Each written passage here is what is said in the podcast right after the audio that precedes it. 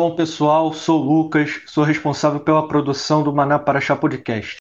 Sou do Ministério Apostólico Nova Antioquia, juntamente do apóstolo Jorge e do profeta Eloy, estarão gravando semana após semana a palavra dele sobre a Paraxá da respectiva semana. Estaremos publicando todas as quintas-feiras à noite.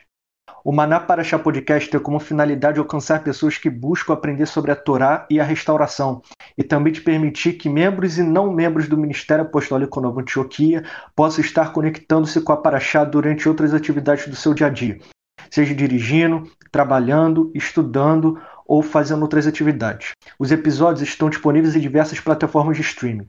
Compartilhem com amigos e familiares. Se você não é membro do Maná e quer entrar em contato conosco, siga a nossa página no Facebook, mande um e-mail que estará disponível na nossa descrição e inscreva-se no nosso canal do YouTube. Bom, é, em uma das reuniões do presbitério surgiu a, a ideia, já tinha surgido a ideia de vários, vários não, né? Por enquanto, até agora temos dois dois congressos ano que vem, um só para nós do Maná, o outro vai ser mais aberto. Mas surgiu também a, a, a surgiu assim do Senhor de nós estarmos trazendo um estudo sobre Shabat. E isso foi foi de comum acordo e, e, e se tornou algo até rápido, né? Que mal passou as festas, a gente já está aqui com esse estudo sobre o Shabat. A gente espera alcançar o coração de vocês com um entendimento um pouco maior sobre o Shabat. Bom, da minha parte, eu acho que também é do apóstolo, nós não vamos nos prender alguns elementos do Shabat que vocês estão acostumados já é, falamos, já estudamos da escola de restauradores, como os símbolos do Shabat, né? As duas velas que se acendem no Shabat, as duas ralás, é, entre outras coisas. Nós não vamos nos prender a isso. Nós queremos ensinar um, um pouco além. Espero eu. Bom, e como vocês viram ali no título, imergindo no Shabat. E logo em seguida vem uma pergunta: Você já entrou no descanso do Senhor? E é uma pergunta para ser respondida por cada um de nós realmente. E essa pergunta está lá em Hebreus 4. Hebreus 4. Eu vou ler. Olha, vou ler muitos textos essa noite. Espero que vocês estejam né, me acompanhando, porque vai ser necessário. Hebreus, Hebreus 4, de 1 a 11, está escrito assim: Portanto, horrorizemos-nos com a possibilidade de, apesar de a promessa de entrar no descanso permaneça, qualquer um de vocês possa ser julgado por não ter alcançado o objetivo. Porque as boas novas também foram anunciadas a nós, tanto quanto a eles. Mas a mensagem que eles ouviram não lhes fez nenhum bem, pois os que ouviram não fizeram acompanhar de confiança. Pois nós, os que cremos, entramos no descanso, como foi dito: Na minha ira jurei que não entrarão no meu descanso. Ele fez esse juramento, ainda que as suas obras existissem desde a criação do universo, porque há uma passagem que se diz respeito do sétimo dia, e Deus descansou no sétimo dia de todas as suas obras. E outra vez no texto diz: Não entrarão no meu descanso. Portanto, como falta a entrada de alguns nele, e os que receberam anteriormente as boas novas não entraram, ele estabeleceu outra vez um certo dia, hoje, dizendo, por intermédio de Davi no texto já citado: Hoje, se ouvirem a voz de Deus, não endureça o coração, porque se Josué tivesse dado descanso, Deus não teria falado posteriormente sobre outro dia.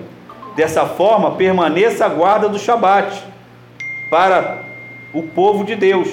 Pois quem entrou no descanso de Deus também descansou de suas obras, como Deus fez com as dele. Portanto, façamos o melhor para entrar nesse descanso, para que ninguém fale por causa do mesmo tipo de desobediência. Então, como vimos aqui em Hebreus, é uma recomendação para entrarmos nesse descanso. E só há uma forma de entrar nesse descanso: pela confiança. Confiança, você quer uma tradução, né, mais religiosa, fé. Pela tua fé. O autor aqui de Hebreus é bem claro em dizer que alguns não entraram. E nesse de não entrar, ele fala que foi pela dureza do seu coração e também pela falta de confiança no eterno. Mas ele fala de uma nova oportunidade, de um tempo certo e um dia certo, hoje. Se você ouvir a voz do Senhor, não endureça o seu coração faça chuvar, se arrependa, reconheça que você ouvi, reconhecia só de ouvir, mas você não sabia da essência que estava por detrás do Shabat. Faça chuvar, volte para o eterno, reconhecendo o Shabat como esse tempo de descanso, esse tempo de descanso criado por eterno, esse tempo de descanso estabelecido pelo Eterno. E aqui eu quero começar uma jornada aqui com vocês. E não tem como não começar a falar de Shabat, como não falar indo ao início de tudo. Se a gente quer conhecer algo, a gente tem que ir onde tudo começou. E aí eu quero te levar lá para Gênesis. E isso vai ser interessante porque a Paraxá, lida nessa semana, é Bereshit. E é em Bereshit que o Eterno estabelece esse, esse tempo de descanso. Capítulo 2, do versículo 1 ao 3. Depois do Eterno ter criado todas as coisas e ter visto que tudo era muito bom, o Eterno vai falar assim: Assim os céus e a terra foram terminados, com tudo que há neles. O sétimo dia Deus terminou as obras que ele fez. Portanto, ele descansou no sétimo dia de toda a obra que realizou. Deus abençoou o sétimo dia e o separou como santo, porque nesse dia Deus descansou de toda a obra que criou, para que ela pudesse produzir por si mesma. Então ele não só ele descansou no sétimo dia, mas ele abençoou e ele separou como santo. O único dia, se você pensar assim na semana, onde o Eterno separou, abençoou e santificou, é o Shabat. E o Shabat não é o sábado em si que a gente conhece o calendário gregoriano. Porque aqui, se a gente começar no princípio e vai nos dar várias indicações daquilo que o Eterno fez, a gente vai ver no capítulo 1, versículo 14, que Deus estabelece tempos determinados. E ali a gente consegue perceber que o tempo do Eterno e o calendário do Eterno é um calendário, calendário lunar. Um calendário onde na viração do dia é que se dá a troca de um dia para o outro. Então, ao nosso né, entendimento, no final da tarde para o anoitecer é a troca do dia. Então, no final da tarde de sexta-feira até o final da tarde de sábado do nosso calendário gregoriano é esse tempo de descanso, é o Shabat. E ali o Eterno cria, né, entra nesse descanso.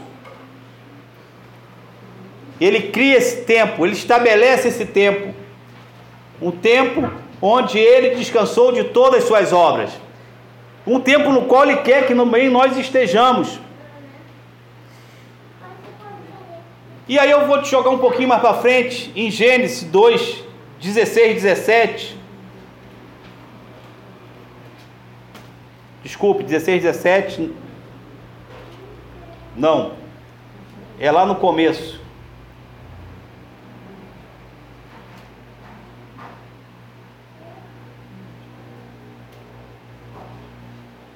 No versículo 8. E ouvir a voz de Adonai Deus andando no jardim no momento da brisa da tarde. Por isso o homem e sua mulher se esconderam da presença de Adonai Deus entre as árvores do jardim. Aqui, essa passagem conhecida é a passagem onde Eva pega da árvore do fruto do conhecimento do bem e do mal, morde e dá para Adão, e eles vê a sua nudez, a nudez do seu pecado, e o Eterno vinha. Havia um encontro marcado do Eterno com o homem. Havia um encontro marcado, esse encontro marcado era na viração do dia, na brisa da tarde. E o Eterno vinha para ter momentos de intimidade, onde ele vinha falar com o homem, onde ele vinha se relacionar, ele vinha chegar e saber do homem: olha, você tem governado bem aquilo que eu te dei, você tem caminhado naquilo que eu tenho te dado, olha, eu vou te ensinar um pouco mais das coisas do mundo e do meu reino. Era um relacionamento. O Eterno vinha, só que nesse dia específico, Adão tinha pecado. E quando Adão peca, ele reconhece seu pecado, ele foge do Eterno, o Eterno chama, ele fala do seu pecado, e aí sim, lá no versículo 16, 17, o Eterno vai falar do daquilo que viria tanto para o homem como a mulher, devido às consequências do seu pecado. E ele e ele vai e recebe essa condenação, né? Vamos dizer assim, recebe essa maldição de, pelo seu pecado. A mulher teria filhos com dores e o homem teria que trabalhar do suor do seu trabalho, é que ele conseguiria ter o pão de cada dia, ter o seu alimento. Mas apesar disso, esse tempo permanece, esse tempo de descanso permanece.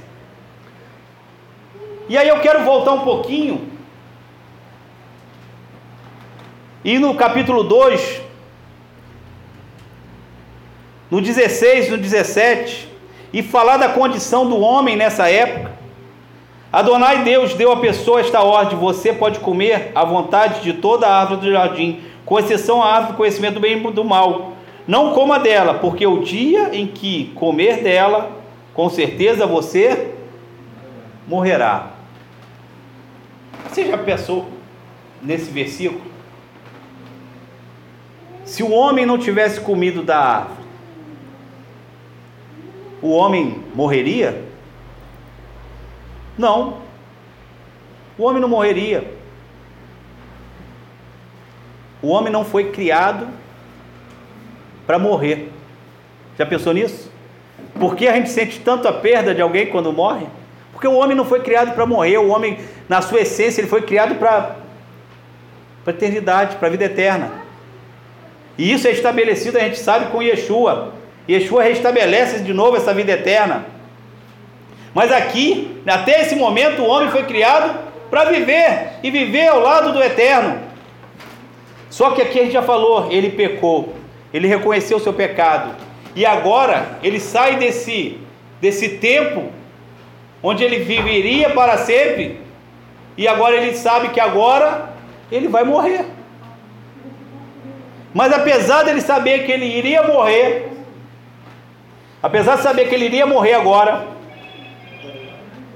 eles sabia que Eva teria filhos com dores, Adão teria que trabalhar do seu suor para conseguir o pão de cada dia, conseguir aquilo que se alimentar.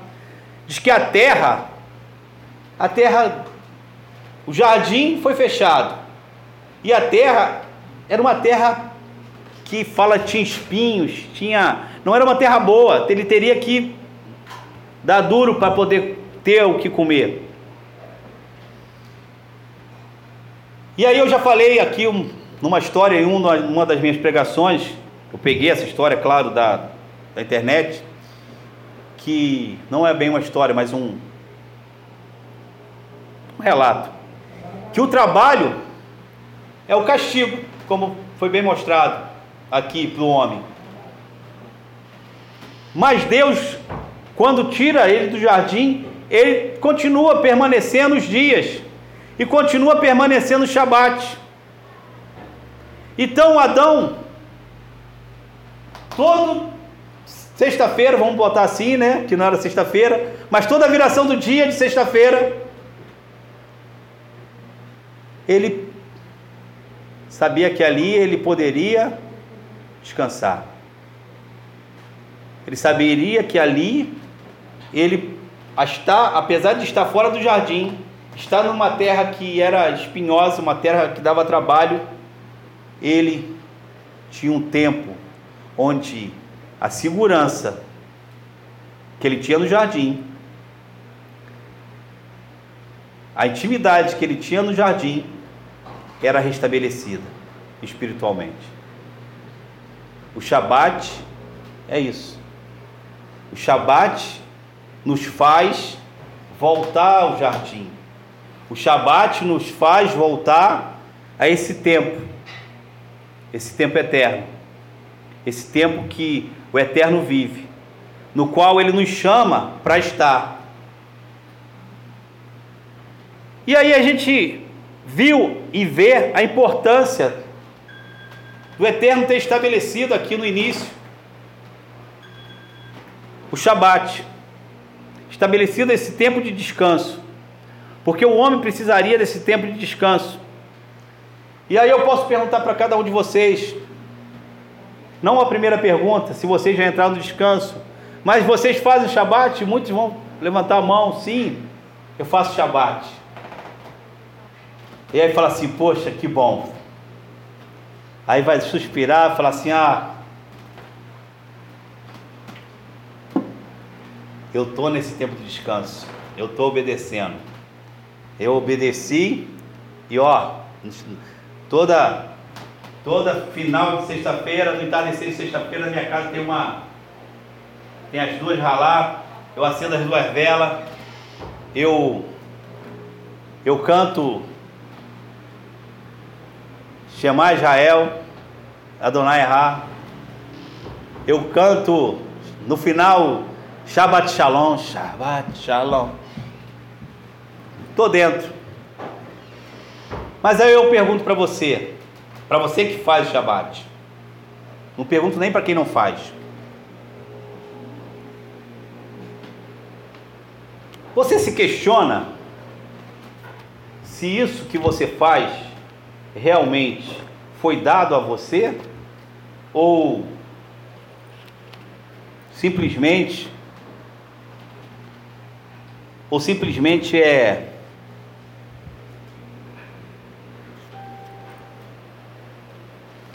é dado somente para os judeus, como está lá na está lá por Moisés estabelecido. E eu não vou ler Moisés, tá? Você se questiona? Shabat é para nós? E eu quero pegar os profetas. E eu vou ler Isaías. Eu vou ler alguns textos de Isaías. Na verdade, acho que eu vou concentrar o final todinho em Isaías. Eu poderia concentrar em todos os profetas, porque Shabat é tão importante que todos os profetas falaram do Shabat. E eu quero, de repente, espero eu responder algumas perguntas que você possa ter no teu coração e nunca perguntou. No final até eu quero abrir para se tiver alguma outra pergunta que eu não possa ter comentado aqui que você faça. Então o Shabat é para nós mesmo ou é só para judeu? Vamos lá. Isaías 56. Isaías 56. Do versículo 1 ao versículo 7. Falei que ia ler muito, né? Então, se preparem. Eis o que diz Adonai, é o Eterno falando, tá? Observe a justiça, faça o que é certo, pois minha salvação está próxima, minha retidão será revelada. Feliz a pessoa que age dessa maneira, quem permanece firme nisso e guarda-o e não o profana, e se mantém longe da prática do mal. Um estrangeiro que se une a Adonai não deve dizer: Adonai me separará do, do, do seu povo. Também o eunuco não deve dizer: Sou apenas uma árvore seca. Pois, eis o que diz Adonai: quanto aos eunucos que guardam os meus shabatotes, que escolhem o que me agrada e se apega à minha aliança, em minha casa, nos meus muros, lhe darei poder e um nome maior que o de filhos e filhas. Eu lhes darei um nome eterno, que jamais será eliminado. E os estrangeiros que se unem a Adonai, a fim de lhe servir, e amam o nome de Adonai, e são seus servos. Todos os que guardam o Shabat e não o profanam, e se apegam à minha aliança, eu os trarei ao meu santo monte e os farei alegres na minha casa de oração.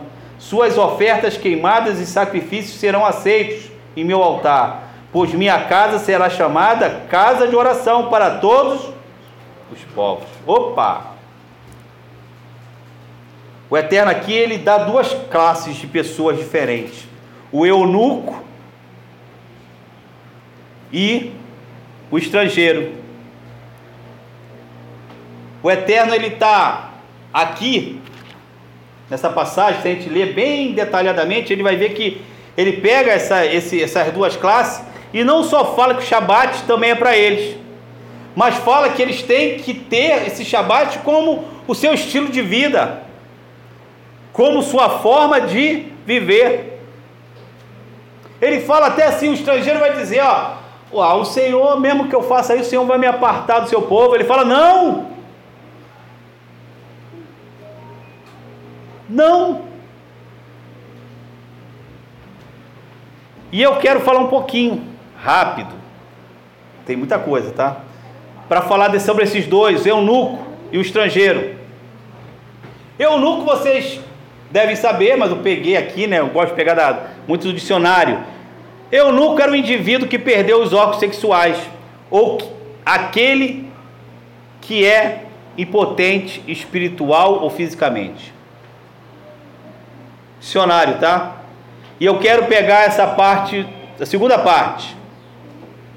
Impotente espiritual ou fisicamente. E aí eu quero falar para muitos que se acham às vezes nessa condição. Que se coloca naquela condição de quem sou eu? Quem sou eu? Será que Deus vai fazer através de mim tudo aquilo que fez através do seu povo? Será que o Shabat eu vou ter momentos de intimidade como o povo do Eterno teve?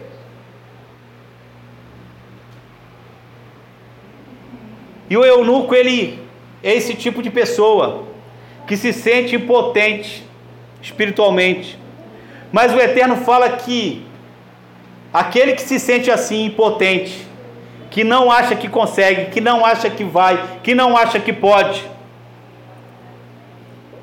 Ele fala que vai colocar o nome maior que filhos e filhas. E nome, eu já falei isso, vou voltar a falar novamente.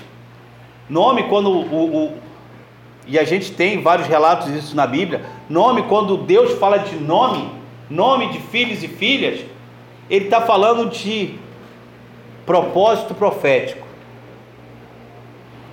O nome é muito mais do que algo bonitinho que eu chamo, né? Ô oh, Lucas, né? Jael. Não, fala do teu propósito. Aqui na palavra fala do propósito. Abrão. Abraão, pai de muitas nações. Sarai, Sara, mãe de muitos. Fala do seu propósito. Ele fala que, olha só, você que é o núcleo, se sente que não pode, que não vai, que não consegue. Ele vai te dar um propósito. Ele vai te dar um propósito. Um propósito profético. Sabe por quê? Pela tua obediência e sua aliança. Primeiro, uma aliança com Ele. Que não tem como você fazer Shabat sem ter ser aliançado com o Eterno. Você se aliançou com Ele, a primeira coisa. Shabat. Demonstra a tua confiança, como falamos lá em Hebreus. Mas vai te dar um propósito profético. Não é qualquer nome, mas um nome que o Eterno jamais vai eliminar daqueles que são filhos dele. Está aqui. Foi o Eterno que falou através do profeta. E o estrangeiro? O estrangeiro a gente não precisa nem falar, que a gente sempre fala isso nas nossas palavras. O estrangeiro era aquele que vivia no povo de Israel, mas não era um judeu. Não era um judeu, mas vivia lá, na mesma aliança, debaixo da mesma cobertura, viviam e obedeciam os mandamentos, os regulamentos, os estatutos. E aí a esses o Eterno fala que trarão ao seu santo monte, onde está o seu trono, e os farei alegres. Suas ofertas e sacrifícios serão aceitos, e com esses o Eterno fala que sua casa será chamada casa de oração para todos o povo.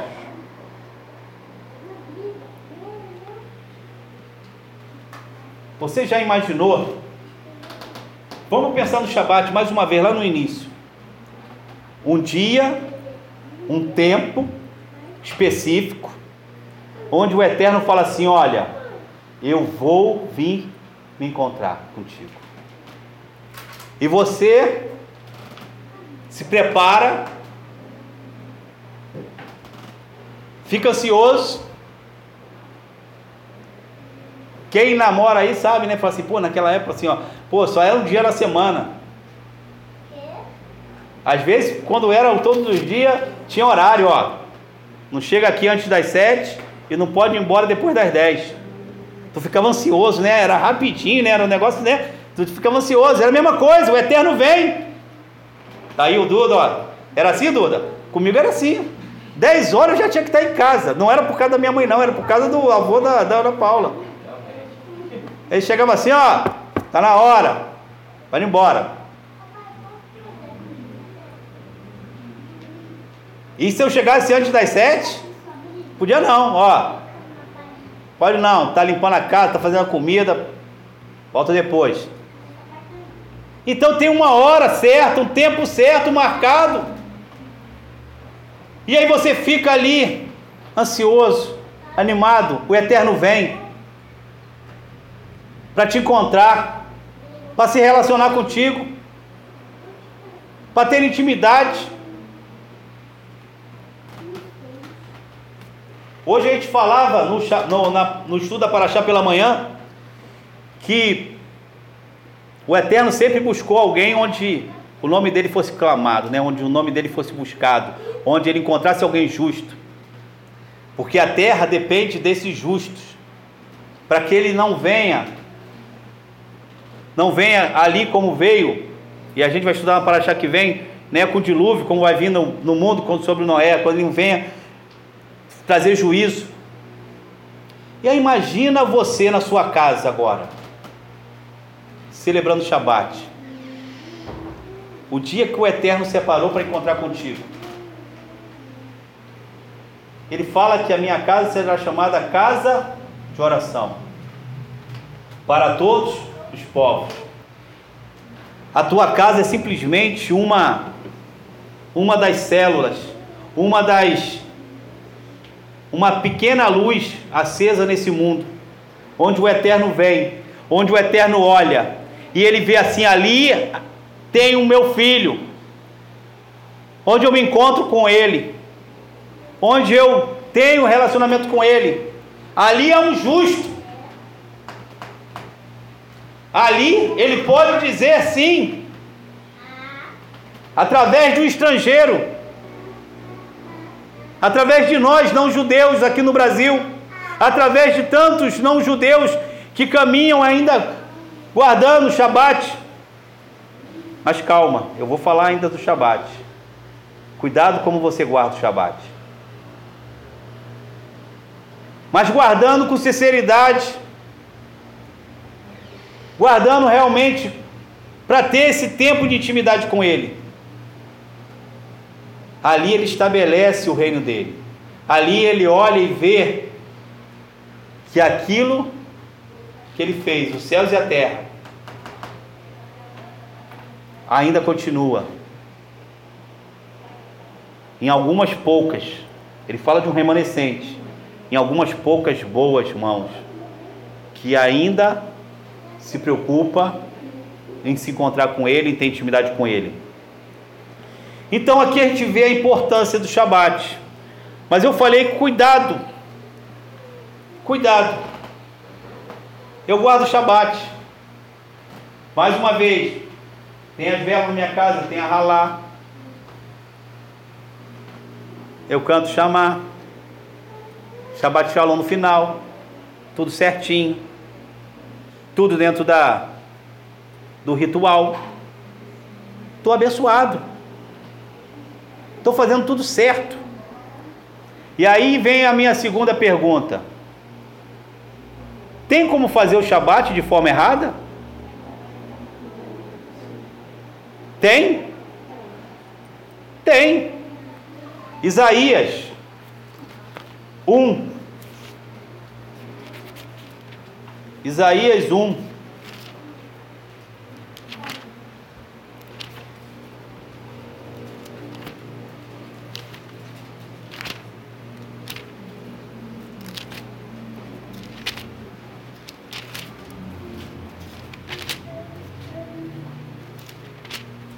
Isaías 1, a partir do versículo 9. Olha o que o Eterno está falando. Se Adonai Tisavot, né, Adonai Senhor dos Exércitos, não tivesse deixado um pouco de nós, um pequeno remanescente, nós nos teríamos tornado como Sodoma, assemelhado a Gomorra. Ouçam o que diz Adonai governantes de Sodoma, ouça a Torá de Deus, povo de Gomorra, porque são oferecidos a mim todos aqueles sacrifícios? Pergunta Adonai. Estou farto de ofertas queimadas de carneiro e da gordura de animais engordados. Não me agrado do sangue de touros, cordeiros e bodes. Sim, vocês comparecem à minha presença, mas quem pediu que pisoteasse meus pátios. Parem de trazer oferta de grãos inúteis. Elas são como incenso repugnante para mim. Roche Rodeste, Shabat, convocações solenes. Não suporto a perversidade das suas assembleias. Tudo em mim odeia seus Roche Rodeste e seus festivais. Eles são um fardo para mim. Estou cansado de suportá-los. Quando estenderem as mãos, esconderei os meus olhos de vocês.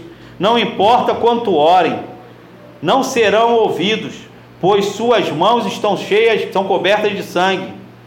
Lavem-se, afaste-se, afaste seu mau procedimento da minha vista. Parem de fazer o mal, aprendam a fazer o bem, procure a justiça, aliviem os oprimidos defendam os órfãos, pleiteiem pela viúva. Venham, então diz Adonai, conversamos, conversemos sobre isso. Ainda que seus pecados sejam como escarlate, eles se tornarão brancos como a neve. Ainda que sejam vermelhos como carmesim, eles se tornarão como a lã. Se vocês estiverem dispostos e forem obedientes, comerão o melhor da terra. No entanto, se vocês se recusarem, se rebelarem, serão devorados pela espada, pois a boca de Adonai falou. Era até o 19 e li até o 20. Então aqui, o Eterno deixa bem claro: ele cita bem claramente, ele fala de Rosh Hodesh, né? Rosh Hodesh, para quem não sabe, era um tempo especial, era dentro, era o primeiro dia do mês, na lua nova. Calendário lunar, lua nova. Quando vinha a lua nova, o primeiro dia de lua nova, começava um novo mês. Era o Rosh Hodesh, onde tinham ofertas especiais, onde tinham é, orações especiais. Se a gente pegar para nós hoje, que dia é hoje? Primeiro, sábado do mês. Hoje, o Eterno, se ele olhasse, é hoje, hoje é o Rosh Hodesh deles não do calendário lunar, mas o tempo onde o Maná estabeleceu, que o Eterno deu, onde seria o culto da família, onde teria petições especiais, onde teria a ceia, onde é, seria oferecido sacrifícios, ofertas. Esse é o Rosh Hodesh. Mas ele deixa bem claro, ele cita um, um, algo bem assim, ó, Shabat. Ele fala que se tornou algo repugnante para mim. Então, ele não está falando que eles não estavam cumprindo, não. Ele não estava falando assim, ó, vocês não fazem mais o Shabat. O Eterno falou isso. Ah, vocês vão para a tua casa e chega na sexta-feira à noite, vocês não fazem o Shabat. Não, ele não falou isso. Ele falou que eles faziam. Mas mesmo eles fazendo, o Senhor não se agradava. Que ele estava farto do Shabat das suas festas. Então aqui a gente vê que, e aí acende uma luz de alerta: opa, não basta só eu fazer, não basta só eu fazer o Shabat. Ah, mas meu Shabat da minha casa é tão bonitinho. Eu tenho as duas velas, eu tenho. Sempre, sempre tenho as duas ralar. Ah, eu tenho lá, bota a menorá, boto lá um montão de símbolos lá e, e, e, e a gente senta, parte o pão, bebe o cálice, pão da comunhão, o cálice da alegria.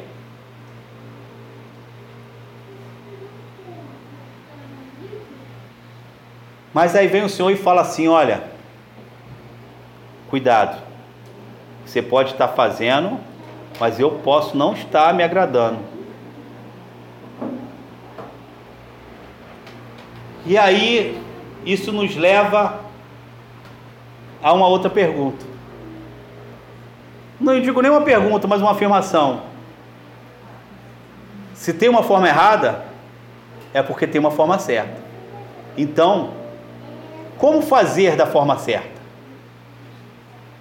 Como fazer da forma certa? Como é que o Eterno chegar e estipulou, não, essa aqui é como eu quero? Isaías. Aí vai falar assim, pô, Isaías, caramba, ele falou de Shabat pra caramba. É porque era importante. É importante. Eu podia lá em Deuteronômio falar das bênçãos, né? Se, se observarem meus Shabatot, essas bênçãos viriam sobre vocês. Mas se vocês não observarem, as maldições. Isaías sabia do quanto era importante. Vamos lá, Isaías. Vamos lá para frente. Isaías 58. 58, vamos ler bastante de novo. Acelerar. Isaías 58. Me desculpe, mas não tem, não tem como falar do que eu quero falar sem ler tudo. Tá? Isaías 58. Grite, não se contenha, levante sua, sua voz como um chofar. Proclame a meu povo quantos são rebeldes e a casa de Jacó seus pecados. Que dia a gente gritou aqui como fosse um chofar? Que dia foi? Foi um dia desse aí atrás. Yom Teuá, né? Ó, oh, sim, eles me buscam dia após dia e afirmam que se deliciam em conhecer meus caminhos, como se fosse um povo justo, que não abandonou os ditames de seu Deus. Eles me pedem governos justos e, e alegam que têm prazer na proximidade de Deus, perguntando: por que devemos jejuar se tu não vês? Por que nos humilhar se tu não, tu não fazes caso? Eis aqui minha resposta. Quando jejuam, faze apenas o que agrada a vocês, enquanto mantém os trabalhadores em duras jornadas. Seus jejuns acabam em discussões e brigas, com surras e golpes violentos. Em um dia como hoje, jejuar como vocês não fará sua voz ser ouvida nas alturas. Esse é o tipo de jejum que desejo. Um dia apenas para a pessoa se humilhar? Deve a pessoa pendurar a cabeça como um junco e se esparramar sobre o pano de saco e jogar cinza sobre si? Isso é isso que vocês chamam de jejum? O dia para agradar a Adonai? Eis o tipo de jejum que desejo. Liberte-se os aprisionados, liberte o aprisionado injustamente, desprenda as correias dos presos, deixe os oprimidos seguirem livres, quebre-os todo julgo, partilhe sua comida com faminto, leve o pobre desabrigado para a sua casa, vista-o nu quando você ouvir, cumpra o dever para com seus parentes, então sua luz se irradiará como amanhã, e uma nova pele crescerá rapidamente sobre sua ferida, sua retidão o precederá, e a glória de Adonai o seguirá. Então você clamará, e Adonai responderá. Você clamará, e ele dirá: Estou aqui. Se você remover o jugo de seu meio, parar com, a, com as falsas acusações e a calúnia, oferecer comida ao faminto com generosidade e suprir, suprir as necessidades das pessoas com problemas. Então sua luz vai raiar na escuridão, e a escuridão será como o meio-dia. Adonai sempre os guiará. Ele satisfará suas necessidades no deserto e removerá a força dos seus membros, para que você seja como um jardim regado, como um manancial cujas águas nunca faltam. Você reconstruirá as ruínas antigas, reerguerá as fundações do passado e será chamado o reparador dos muros rompidos, o restaurador de ruas em que se vive. Vou parar aí um pouquinho. Se pegar isso aqui, parece que vai tentar falando do Yom Teruah, da forma como eles estavam jejuando ali em Yom Kippur. Simplesmente fazendo por fazer. Ah, como é que se faz? Cinza, pano de saco, ó. Tô triste. O Senhor falou que não é isso que Ele quer. Porque dentro de mim ainda há soberba. Dentro de mim há, há, há uma autossuficiência. E Ele fala: ó, é esse o tipo de jejum que eu quero. E Ele fala nesse final aqui, ó, que renovará suas forças de seus membros para que você seja como um jardim regado como um manancial cujas águas nunca faltam. Se lembra do jardim, o Éden? O lugar do, da proteção do eterno? Um jardim regado, um rio cruzava o jardim. Ele era cercado por quatro rios, mas um rio cruzava. Jardim regado. Ele faz menção lá. Não precisa, né? Você lembrar. Mas olha o que ele vai falar no 13. Parece que ele está falando das, de, de Teruah, de, de, de.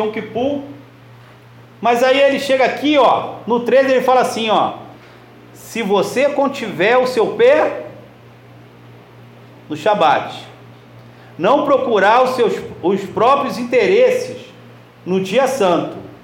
Se você chamar o Shabat de delícia, o dia santo de Adonai, digno de honra, então o honrar, não cuidando dos afazeres comuns nem procurando seus interesses, ou falando a respeito deles. Se você o fizer, terá prazer em Adonai. eu o farei cavalgar nos altos da terra e o alimentarei com a herança de Jacó, seu ancestral, pois a boca de Adonai falou. Opa! Foi o Eterno falando através do profeta. É o Eterno mesmo falando: olha só, esse é o Shabat que eu quero. Não é dessa forma religiosa, como vocês faziam as outras festas. Mas para você acertar nas festas, você tem que primeiro acertar no Shabat. Shabat é a primeira festa. Se você erra no Shabat, você errou em tudo. Já viu aquele negócio? Você começou errado, vai terminar errado. Então temos que começar acertando. E aqui eu quero pegar, esmiuçar essa partezinha aqui. Ele fala a primeira coisa, se você conter o seu pé no Shabat. E aqui eu não quero falar de, de modo de fazer. Não. Eu quero falar de espírito. O teu espírito no Shabat. Conter o seu pé. Desacelerar de tudo que você viveu, está vivendo e que viveu durante a semana. Caramba, é a parte mais difícil. Para mim é. Semana dura, semana cheia, aula, os alunos, pá, problema com um, problema com outro. Chegou o Shabat. Eu tenho que me desacelerar. Eu tenho que respirar fundo. Pois agora eu vou encontrar com o amado da minha alma. Agora é um tempo de eu, de eu parar. Eu tenho que desacelerar. Eu não posso acelerar, eu tenho que desacelerar. Eu tenho que conter o meu pé. Tu já viu como isso é difícil para o homem? Principalmente para nós. Nós não somos criados para desacelerar. Se tu pegar um, um, um judeu ortodoxo, ele vai orar três vezes ao dia, ele vai parar exatamente naquelas três vezes ao dia para orar. Daniel orava três vezes ao dia, ele para. Já viu o muçulmano? Para. Vai lá, ó. Nós não paramos. Nós fazemos quando dá tempo e se der tempo. Mas no Shabat o Eterno fala assim: Ó, meu filho, para, que eu venho te encontrar. É um tempo marcado, é um tempo que eu tenho contigo. Desacelera, tem expectativa que eu vou vir. Eu quero te encontrar. Quando eu não te encontro, eu grito pelo teu nome, igual ele gritou por Adão. Adão, onde é que você está? Imagine você acelerado ainda, resolvendo as coisas ainda. Ah, né?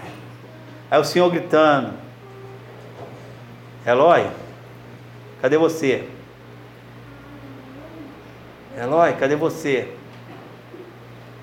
Aí no meu espírito vai estar gritando assim para o Eterno: Eterno, eu estou nu, porque o meu pecado da desobediência está sendo maior. Vou me esconder.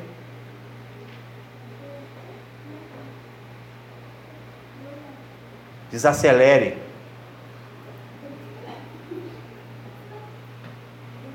Logo em seguida eu ia falar: não procurar os próprios interesses no meu dia santo. Não buscar seu próprio interesse. O que é o próprio interesse? É o que te preocupa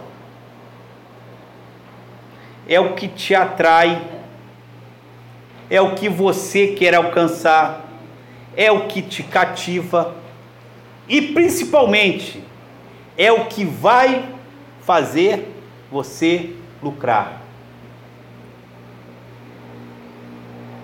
É o que vai fazer você lucrar.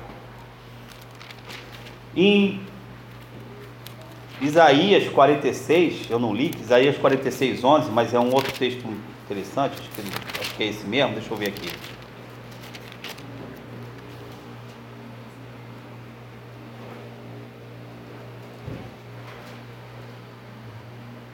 Não, não é esse não. Eu, eu marquei errado. Depois eu falo qual é o certo. Desculpa, né? 46. O livro 56.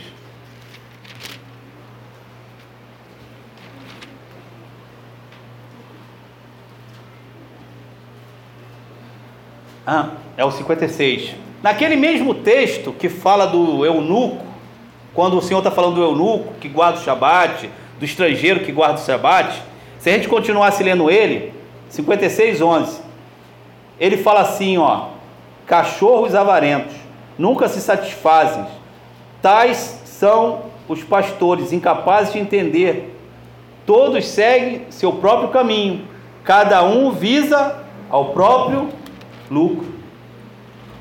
Entendeu o que ele está querendo falar aqui? Não busca seu próprio interesse. Não é um tempo onde você vai no Shabat e vai falar, das, começar a falar para o Senhor, Senhor, minhas necessidades, os meus lucros, os meus negócios, a minha vida, a minha prova.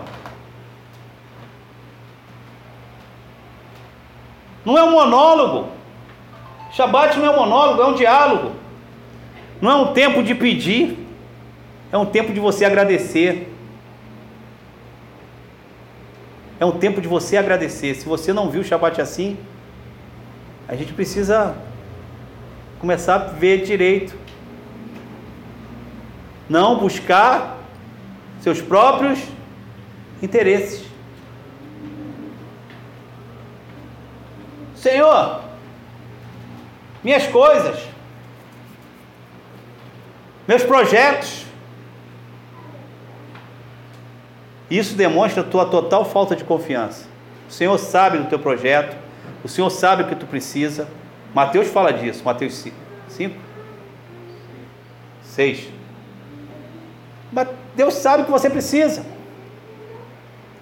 Um cabelo, né? Hoje caiu um monte na minha cabeça que eu cortei não cai da tua cabeça sem o Senhor contar todos eles. Ele sabe exatamente o que tu precisa, ele sabe o que passa no teu coração, ele sabe da tua semana toda. Não precisa você ficar falando para ele é o Shabat.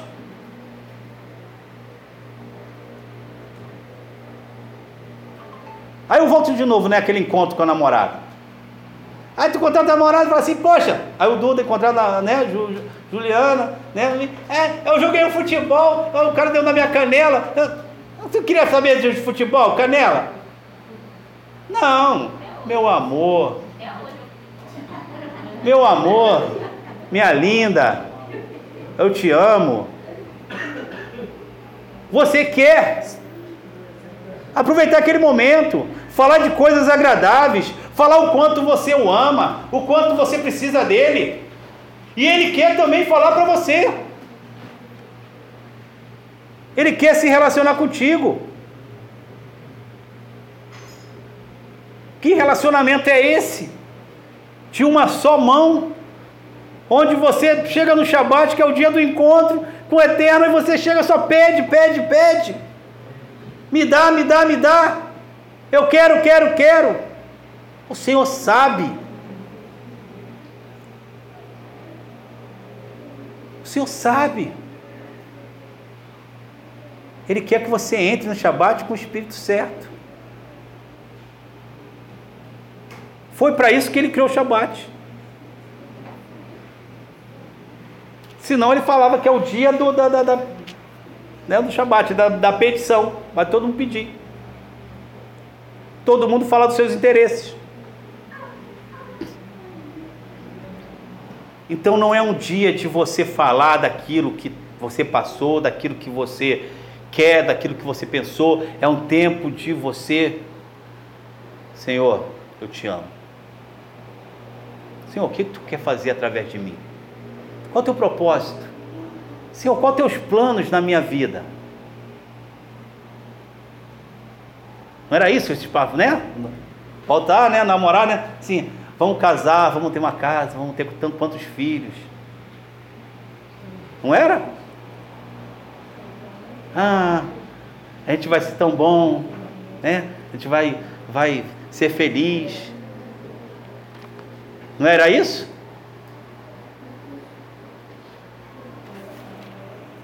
Aqui o Eterno falando que isso deixou. Capítulo 1.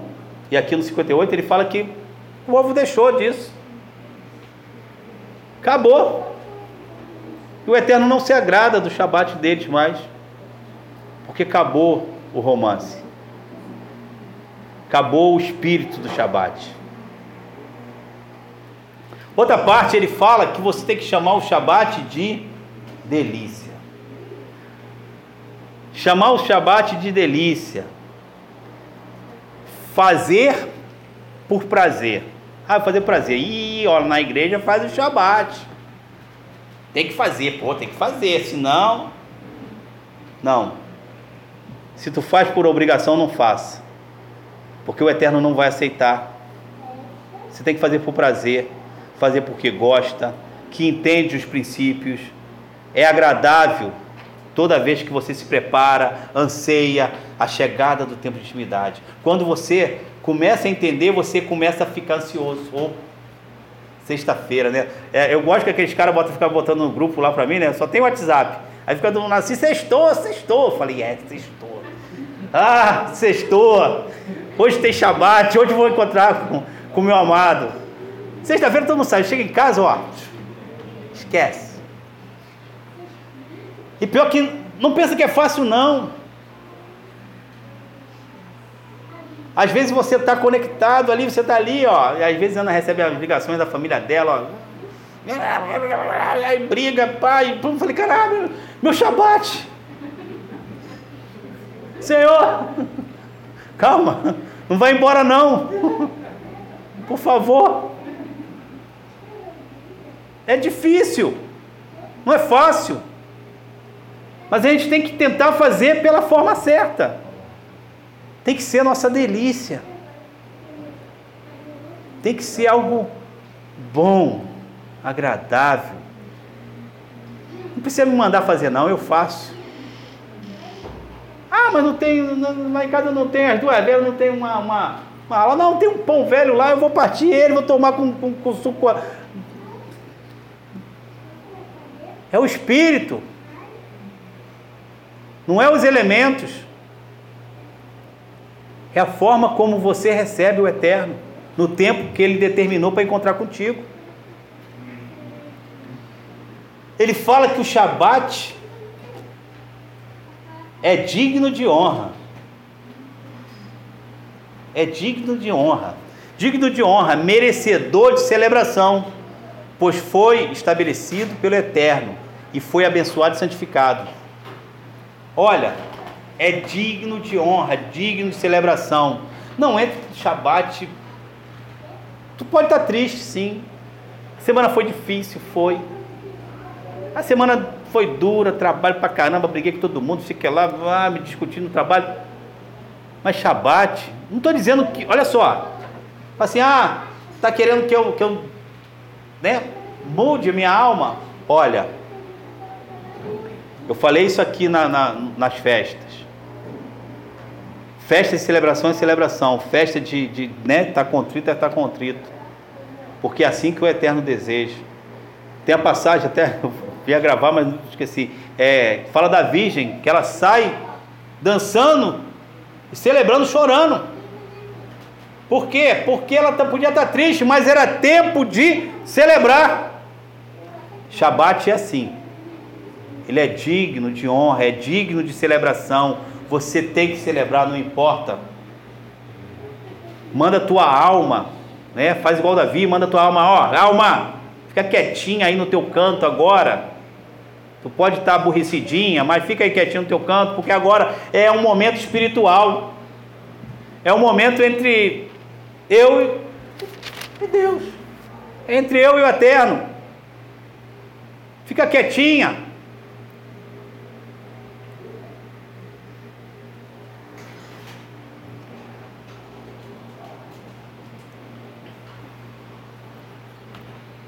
Outra coisa, ele fala dos não cuidando dos afazeres comuns. Não cuidando dos afazeres comuns. E é outra coisa, né? Às vezes, é, é, eu vejo às vezes as mulheres, né? Assim ela, né? Não, não, não, não, não, não Shabat, hoje é dia de, de limpar a casa. Aí, pô, Shabat. Senhor, a casa está suja. Dá a ideia de Marta e Maria, né? É Marta e Maria. imagina, o Eterno entrou na tua casa. O Eterno veio se encontrar contigo. Shabat. Tu está lá no banheiro, ó.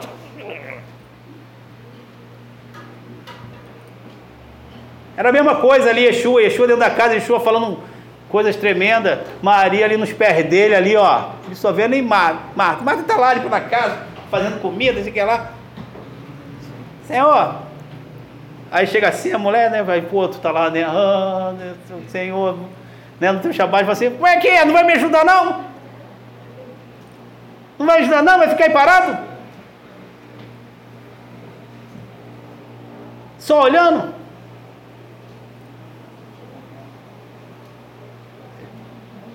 Ela, o que Yeshua fala?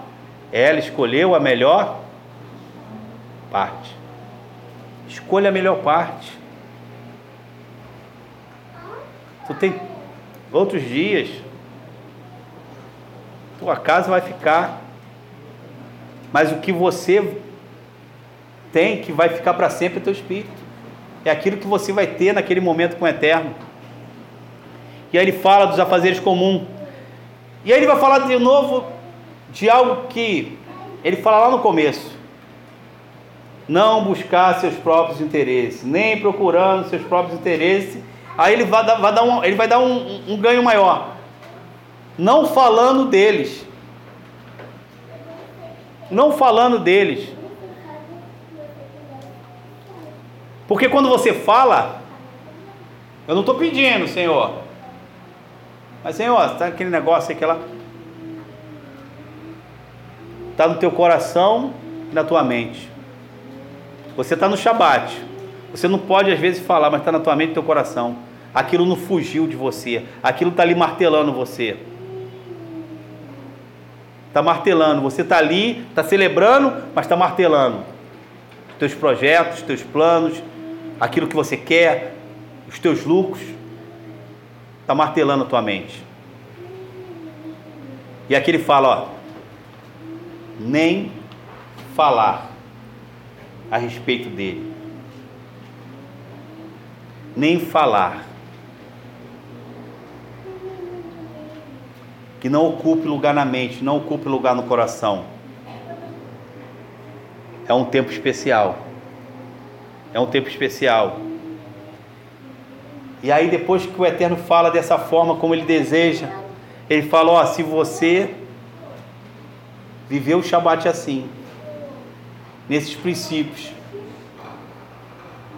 que eu te dou. Se você fizer assim, terá prazer em Adonai. Eu farei cavalgar nos altos da terra e o alimentarei com a herança de Jacó, seu ancestral. Pois a boca de Adonai falou, ele está falando assim: ó, sou eu que estou falando, sou eu que te garanto isso. Não é o profeta Eloy que deu a palavra, que deu o estudo. Não é o apóstolo Jorge, é o eterno.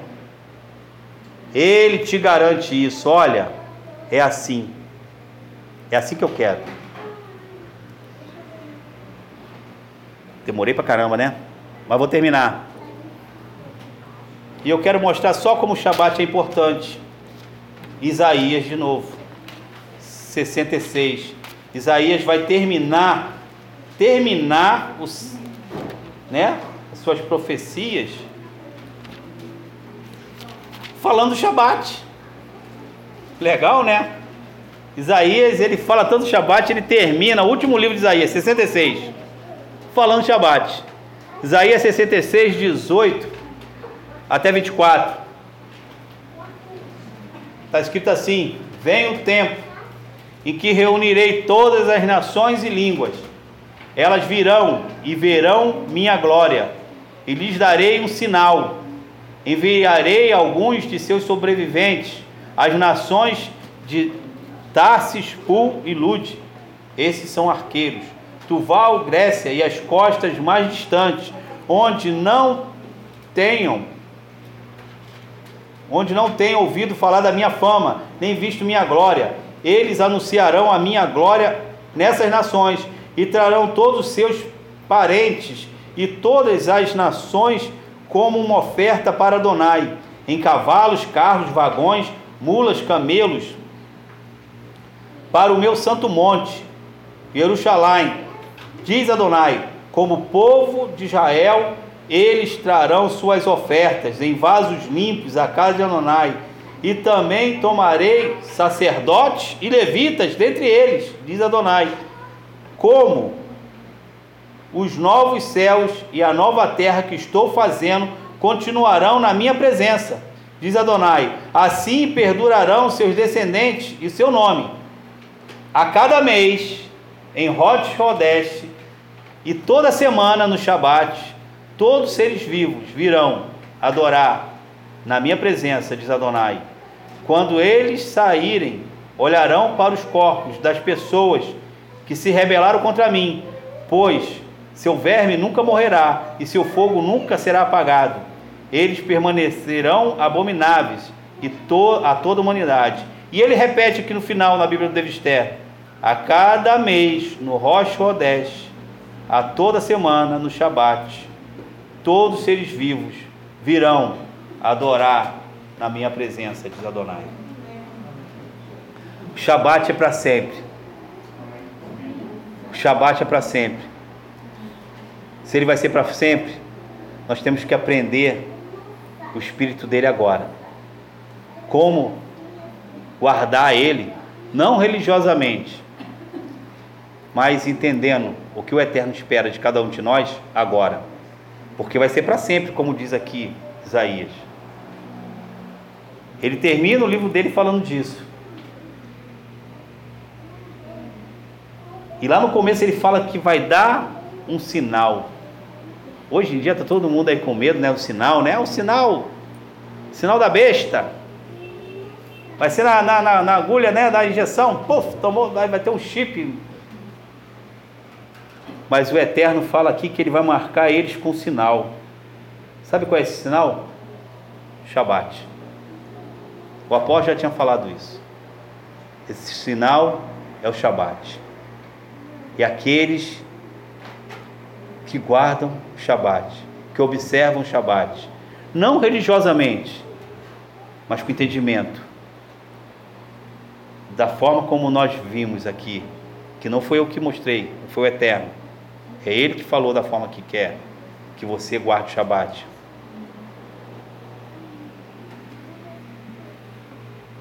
E que todos nós um dia vamos eternamente nos Rosh né? Os anos, né? No, no, primeiro dia do mês, na lua nova, e nos todos os Shabat, toda semana, adorar o Eterno. Não religiosamente, mas entendendo o Espírito, entendendo o Shabat, se relacionando com Ele e tendo intimidade com Ele. Amém?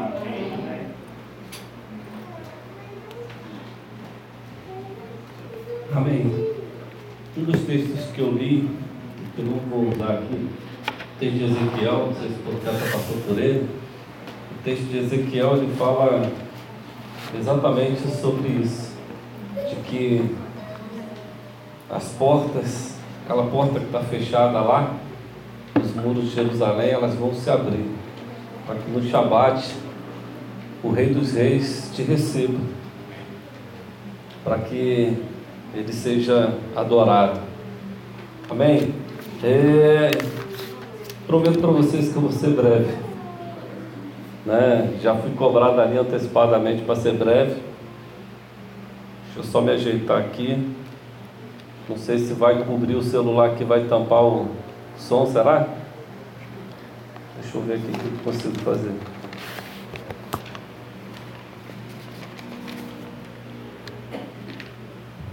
profeta está mais moderno do que eu, né? O meu está no papel mesmo. Amém. A gente marcou esse, esse tempo e combinei com o profeta que ele tivesse liberdade para gastar mais tempo do que eu, né? até porque muitos textos a gente acaba cruzando iguais. Enquanto ele estava falando, eu estava cortando alguns textos aqui, né? É, para não precisar passar por eles. E já sabia que seria assim, facilita bastante.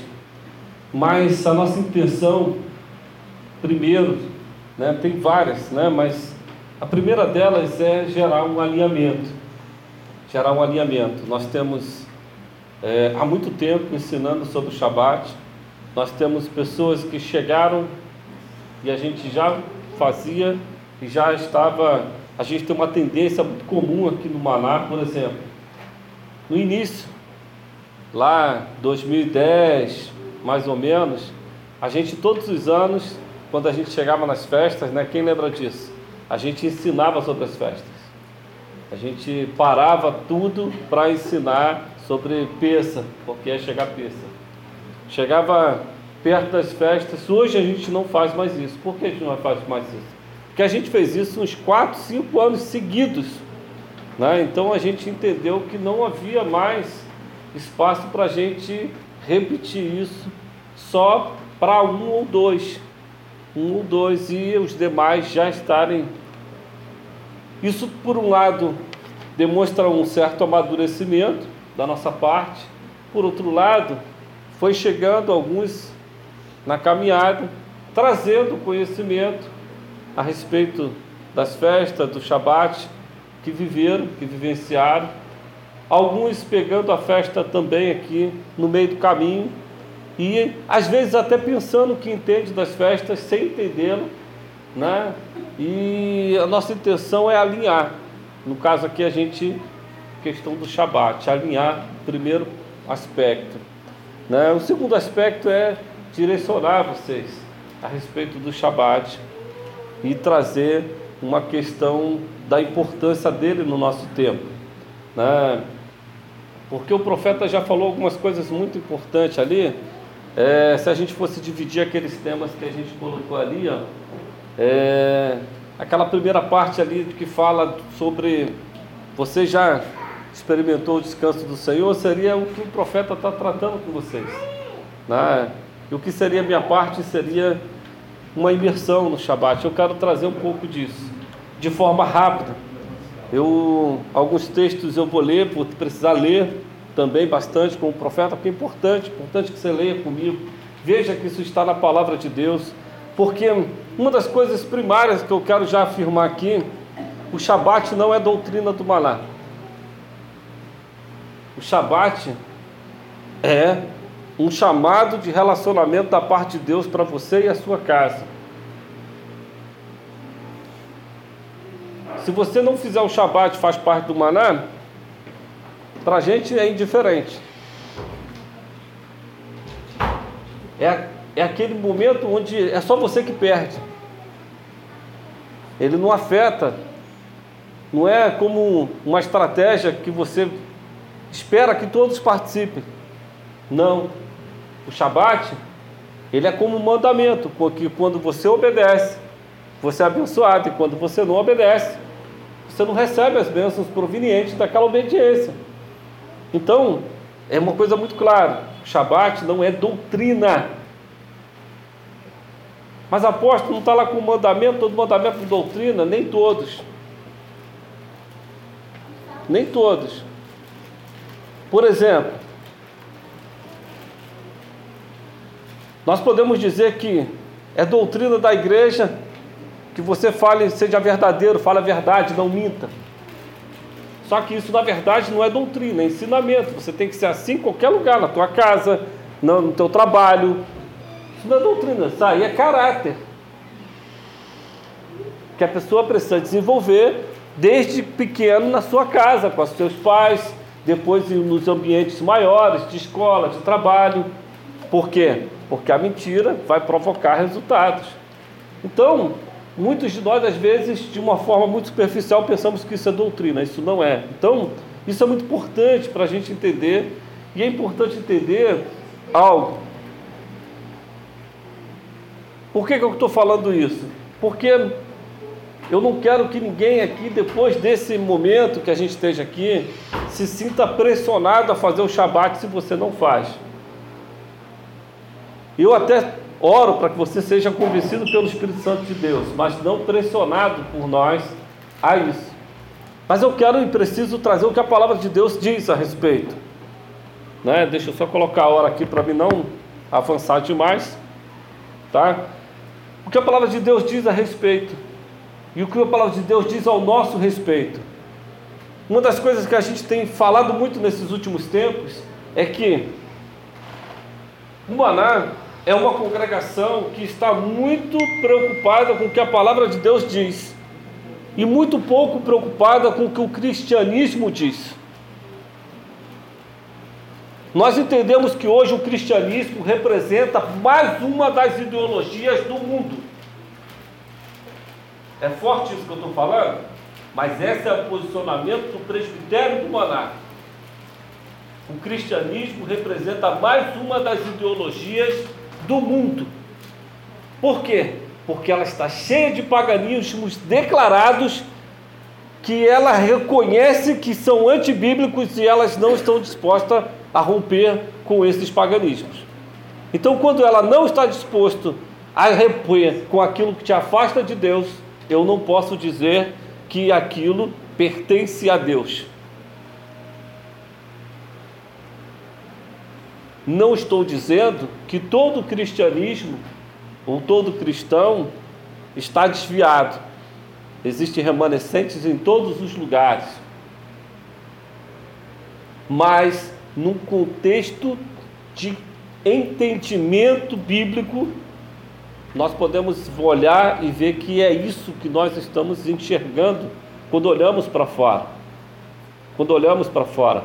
Então, nós estamos, com o passar dos anos, olhando para a palavra de Deus e começando a enxergar cada vez mais profundamente o que a palavra de Deus está dizendo, o que é para nós e o que nós devemos fazer e viver para estarmos mais próximos da palavra de Deus. Porque quando Yeshua voltar, ele não vai buscar nem cristãos e nem tampouco judeus. Ele vai buscar aqueles que se parecem com ele, dentre os judeus e dentre os não judeus, aqueles que se assemelham a ele, Yeshua. Então, o nosso papel, o nosso propósito como salvos é assemelhar-se a Yeshua, porque o Yeshua ele é o referencial, o padrão que o próprio Deus colocou para que nós entrássemos por um caminho. Ele é o caminho, ele é a verdade e a vida. Então, quando nós entramos nesse contexto de entender, vamos entender aspectos proféticos, aspectos de que Yeshua falou muito rapidamente. Eu prometo que vai ser rápido. Nove horas eu já terminei isso aqui. Primeiro, Atos 3, que eu pegar texto já conhecido de vocês, alguns já sabem muito deles, outros não, e a gente vai se alinhar de novo nisso daí. Atos 3, 19. Ah, isso é muito importante. Por que, que eu vou pegar esses textos? Estou pegando Atos Apóstolos, não estou pegando Gênesis. Porque o profeta falou, falou e falou muito bem aqui, muito bom esse tempo inicial deu toda a, a, a plataforma para aquilo que nós vamos falar, mas eu sei que muitos que não estão acostumados ficam pensando assim: ah, isso é Velho Testamento. Isaías é Velho Testamento, é só povo judeu. Então eu vou encher vocês de texto do Novo Testamento falando sobre o Shabat. Vamos ver a conhecida chamada Igreja dos Primeiros Dias e o Shabat. Vamos também ver texto do Antigo Testamento, mas nós vamos se equilibrar em toda a palavra de Deus para ver que o Shabat não é algo lá de trás que nós estamos nos aproximando como quem está só se aproximando do povo judeu. Não, eu quero que vocês entendam. A nossa aproximação deles é quando nós se aproximamos do que Deus deu para eles a palavra. Então nós nos aproximamos da palavra. E quando nós nos aproximamos da palavra, estamos próximos a Ele, claro. Mas eu não estou próximo a eles como quem se aproxima de um homem. Eu estou próximo a eles porque eu me aproximo do princípio, me aproximo da palavra, da promessa. Então a gente vai lá em Atos 3, 19, em diante, vai dizer assim: arrependam-se. É a mensagem, primeiro, eu quero para aqueles que não pegaram esse texto já ensinado em outras ocasiões. Pedro, ele passa por aquele momento de Pentecostes, né, de, de eles são cheios do Espírito Santo. Pedro prega, milhares de pessoas reconhecem que aquela mensagem realmente vem dos céus e eles falam: e agora? O que nós fazemos? O que a gente faz agora? Essa mensagem é para mim e para você também, não é? Porque nós também um dia nos arrependemos da vida que nós levávamos de não termos reconhecido antes. Então esse texto é para nós, diz: arrependam-se, portanto, voltem-se para Deus, façam chuvar, voltem-se, voltar para Deus. Voltem-se para Deus para que seus pecados sejam apagados, para que venha tempos de alívio, de refrigério da presença do Senhor. E ele lhes mande o Messias, designado de antemão, isto é, Yeshua. Ele deve permanecer no céu até a chegada do tempo para a restauração de todas as coisas, como Deus disse há muito tempo, ao falar por meio dos seus santos profetas, porque disse o próprio Moisés: Adonai suscitará um profeta semelhante a mim, dentre os seus irmãos, vocês devem ouvi-lo em tudo o que ele lhes disser. Quem não ouvir esse profeta será eliminado do povo e destruído. De fato, todos os profetas anunciaram esses dias começando por Samuel, seguido de todos os outros. Vocês são filhos dos profetas e estão incluídos na aliança que Deus fez com nossos pais, ao dizer: Abraão, por meio da sua descendência, todas as famílias da terra serão abençoadas. Deus enviou seu servo ressuscitado, ressuscitado primeiramente a vocês, para poder abençoá-los por meio do abandono pessoal dos maus caminhos. Ou seja, ele fala: arrependam-se para que os seus pecados sejam perdoados.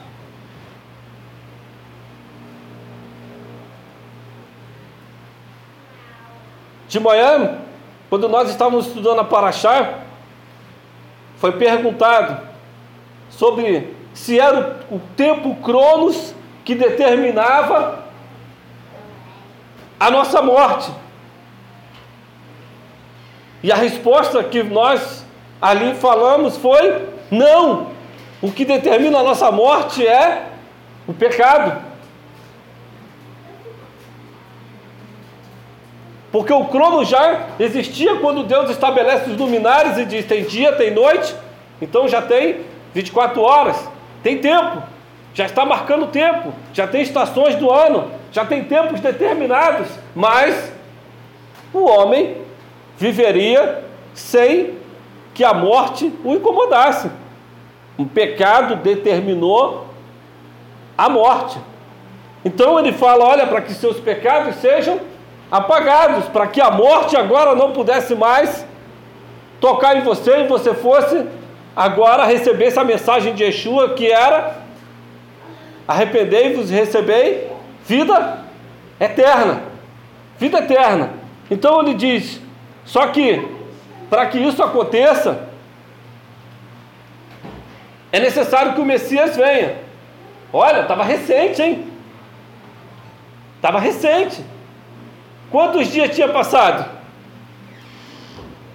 Ele morreu, passou 40 dias com eles, ressuscitou no terceiro dia, 40 dias com eles, 43 dias, faltava de 5 às quatro dias para a festa de Shavuot.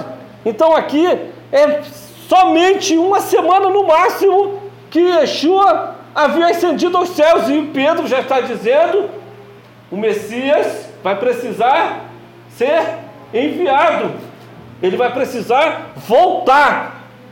Mas para que ele venha, porque ele está preso nos céus, e Yeshua não volta quando ele quer. Ele só volta quando os tempos determinados por Deus se cumpram. De todas as promessas, de todas as profecias. Tempos determinados. E é por isso que você ouve muita gente falar aqui de tempos determinados. Então ele diz: esse tempo determinado se chama tempo da restauração de todas as coisas. E eu posso dizer para você que está aqui hoje que o Shabat é uma das coisas que Deus está restaurando aqueles que creem. E se faz necessário para que você entre, porque, como foi dito aqui, ele é um sinal. Ele é um sinal. A gente vai chegar num ponto, e aí eu vou sair um pouco do tema e falar isso para vocês. A gente vai chegar num ponto da escatologia que nós vamos ser pressionados a sair do sábado. A Igreja Católica já tentou isso, não conseguiu, mas ela vai tentar de novo. Porque a besta que morreu ia ressuscitar já está aí, é a Igreja Católica se articulando E ela vai estabelecer através da política, através dos, dos homens poderosos. E você vai ter que escolher. Quando as leis noéticas pipocar para todas as nações, você vai ter que escolher. Se você adorar a Deus no sábado, você vai ser perseguido. Você vai ser deixado de lado. Então aqui, eu não quero passar muito para esse tema, mas eu quero que você entenda. Eu quero que você entenda que ele é um sinal, Shabat é um sinal que está sendo restaurado, de que você tem uma aliança com Deus. Uma aliança com Deus. Então é necessário que você entenda que Deus, ele te insere ali, ele pode, você está falando inicialmente, ele está falando com os judeus, mas o texto termina falando, vocês são filhos dos? Através de quem? de Abraão. Você entrou na, pela, entrou na fé através de quem? De Abraão. Então essa palavra é para você. Então se você entrou ali, você se conectou com Moisés ali também, que falou que mandaria alguém semelhante a ele. Então você se conecta a tudo aquilo que Deus deu para Israel, passou por Moisés, passou por Abraão, passou por todos eles, você se conecta. Então isso é muito importante você entender. O profeta já falou aqui, eu ia passar nesse texto aqui, vou passar por cima dele, porque você já leu Gênesis 2, de 1 a 3, quando fala do Shabat no início ali, ó, na, no do Bereshit, ele fala que o Shabat ele abençoou. Primeiro, abençoou. Segundo, santificou.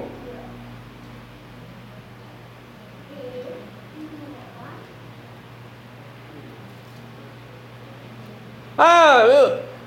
sabe aquela, aquele papo moderno? Você pode adorar qualquer dia. Sabe essa sutileza do papo moderno? Você pode adorar qualquer dia. Deus recebe segunda, terça, quarta, quinta, sexta. É verdade. Desde que você lembre que existe um dia mais importante do que esses outros que você falou aí. Porque se você não lembrar disso, você está se deixando levar pelas, pelos ventos, pelas sutilezas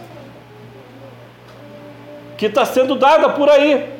Então a gente precisa estar atento a isso daí. E importante também entender: tinha judeu aqui na criação, não? Tinha judeu? Não. Povo de Israel? Então aqui já fica muito claro para você entender, quebrar o paradigma, as fortalezas de mente que o cristianismo colocou em nós de achar que o Shabat é coisa de judeu.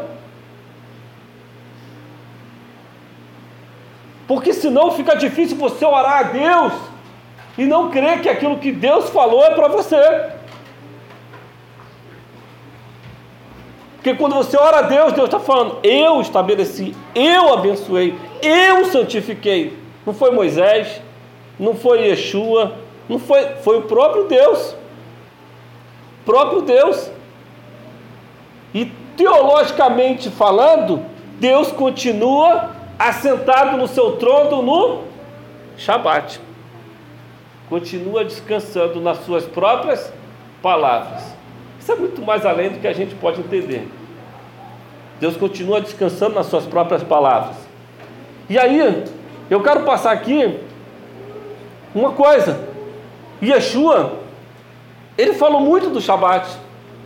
Se você for lá em Mateus 11, 28 e 29, eu vou pedir para você abrir, para dar uma passada nele, mas eu vou passar rápido para poder ganhar tempo. Ele vai dizer: sabe o que? Vinde a mim, vós que estáis cansados e sobrecarregados, porque eu vos. Da onde que ele tirou essa mensagem? Shabat. Então, se você quer dizer assim, bem, ah, aquilo lá era para o povo judeu lá que está em Êxodo, Deuteronômio, Gênesis. Eu quero aquilo que Yeshua trouxe ali, graça. Então você quer isso daí? Yeshua disse: Vem, eu sou a centralidade do Shabat. Vinde a mim. Vem. Sabe, isso é muito importante a gente entender. Em Êxodo 31, 16 e 17, você que aí que gosta de ler e gosta de anotar, ele vai dizer que você, que o Shabat é uma aliança perpétua. Sabe o que é uma aliança perpétua? O profeta falou aqui na eternidade, nós vamos. Existem coisas que não vão acabar nunca. O peça não vai acabar nunca. Aí você é muitas vezes levado por vento de doutrina, de pastor, que fala assim: para que o cordeiro se o cordeiro já morreu? Mas quando o cordeiro que morreu e ressuscitou estiver do meu lado, ele vai comer o cordeiro comigo.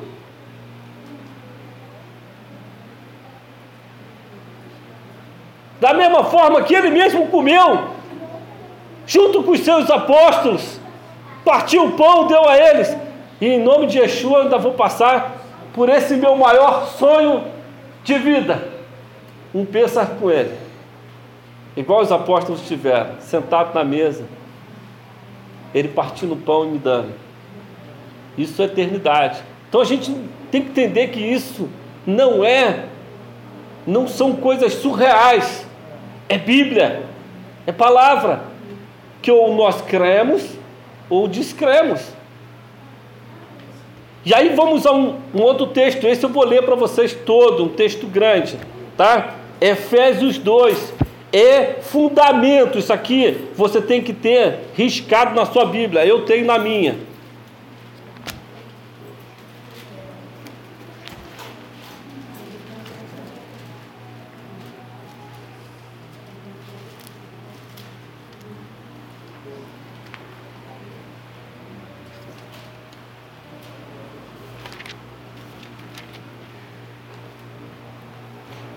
Vou ler para vocês Efésios 2, isso é fundamento, tá?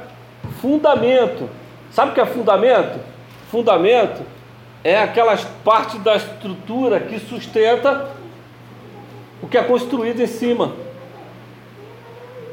Então, se você tem fé, ela tem que estar sobre um firme fundamento.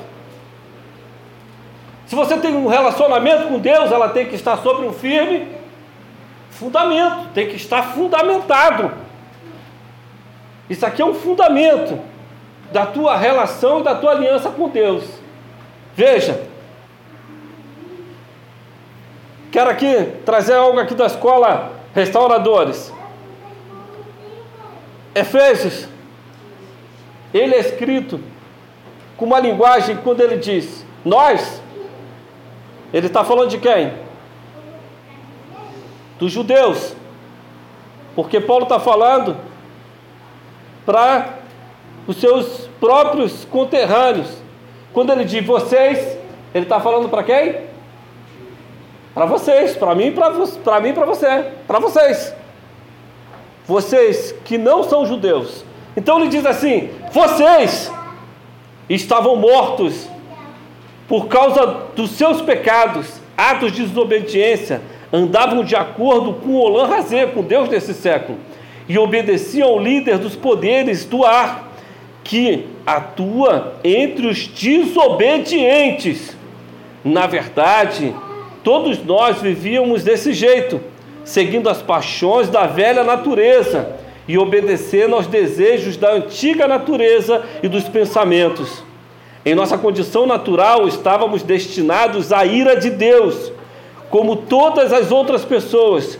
Contudo, Deus é rico em misericórdia e nos ama com um amor imenso, que mesmo quando estávamos mortos por causa dos nossos atos de desobediência, Ele nos trouxe vida com o Messias por meio da graça que vocês foram libertados, isto é, nos ressuscitou com o Messias Yeshua e nos fez sentar com ele no céu, com o intuito de demonstrar nas eras futuras quão infinitamente rica é a sua graça, quão grande é a sua bondade para conosco, que estamos unidos ao Messias Yeshua, porque foram libertados pela graça por meio da confiança e aí mesmo que não é sua, não é sua realização, mas um presente de Deus. Vocês não foram libertados por suas ações, portanto, não tem do que se gloriar, porque foram libertados por suas ações, portanto, não tem do que se gloriar, porque somos feitos por Deus, criados em união com o Messias Yeshua para a vida de boas ações já preparadas por Deus para serem realizadas por nós. Por isso, lembre-se do seu estado anterior. Vocês, gentios por nascimento, chamados incircuncisão, por aqueles que apenas por meio da operação da carne são chamados circuncisão. Naquele tempo não tinham o Messias, estavam alienados, longe da vida nacional de Israel, eram estrangeiros às alianças, no plural, que incorporavam a promessa de Deus, estavam neste mundo sem esperança e sem Deus. Agora, porém, vocês que estavam longe foram aproximados por meio do derramamento do sangue do Messias porque Ele mesmo é a nossa Shalom.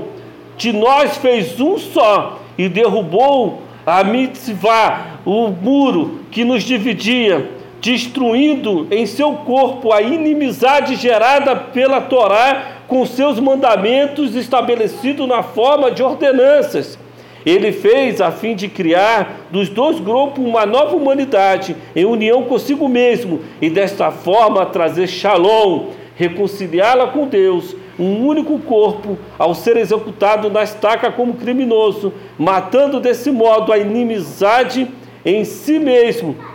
Também ao vir, anunciou as boas novas de Shalom, e aos que estavam longe, e Shalom que estavam perto, notícias de que por intermédio de por seu intermédio, todos nós temos acesso a um espírito ao Pai, em um espírito ao Pai.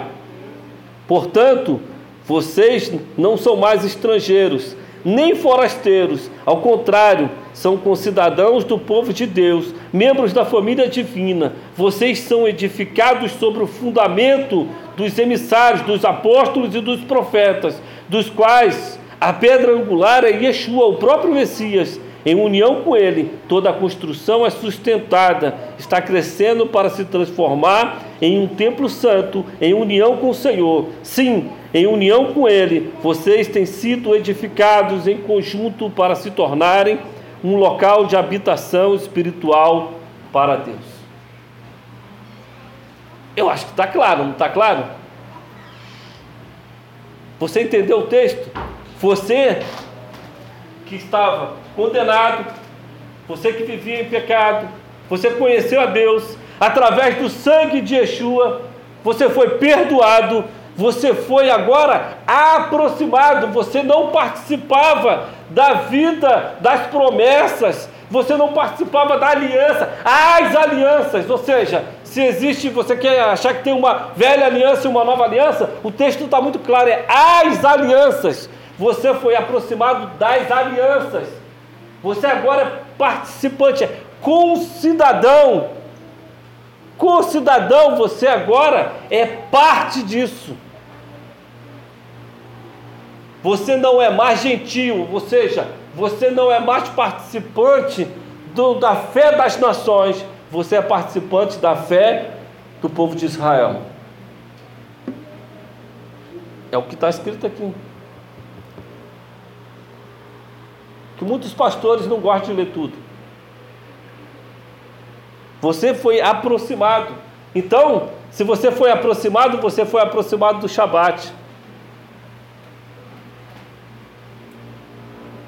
Se você foi se você é participante da vida nacional de Israel, você foi aproximado do Shabat das festas.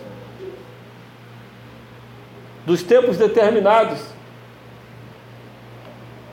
O tempo que gera para lá, que bate para lá, bate para cá, porque agora somos um só para Deus. Nós não substituímos eles, nós somos um com eles. É o que o texto está dizendo. Então nós fomos aproximados, nós participamos de tudo isso. Participamos, participamos da promessa, participamos dos mandamentos. E aí você vai lá, quando você vê é, é, os mandamentos lá em Êxodo 20, né? O, o Shabat está lá no versículo 8. Lembra do Shabat para o santificar. Lembra dele. Faz parte da tua fé. Faz parte da tua do teu fundamento de relacionamento com Deus. Porque para isso Yeshua morreu, texto está dizendo, para isso a graça te alcançou, o texto está dizendo. Para isso você foi aproximado, para participar.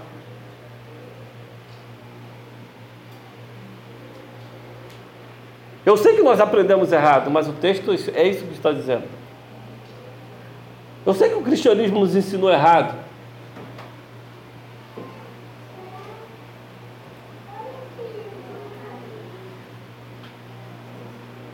Se você for ver, a palavra ela está repleta de Shabat desde o primeiro momento, que é o momento da criação, até Apocalipse.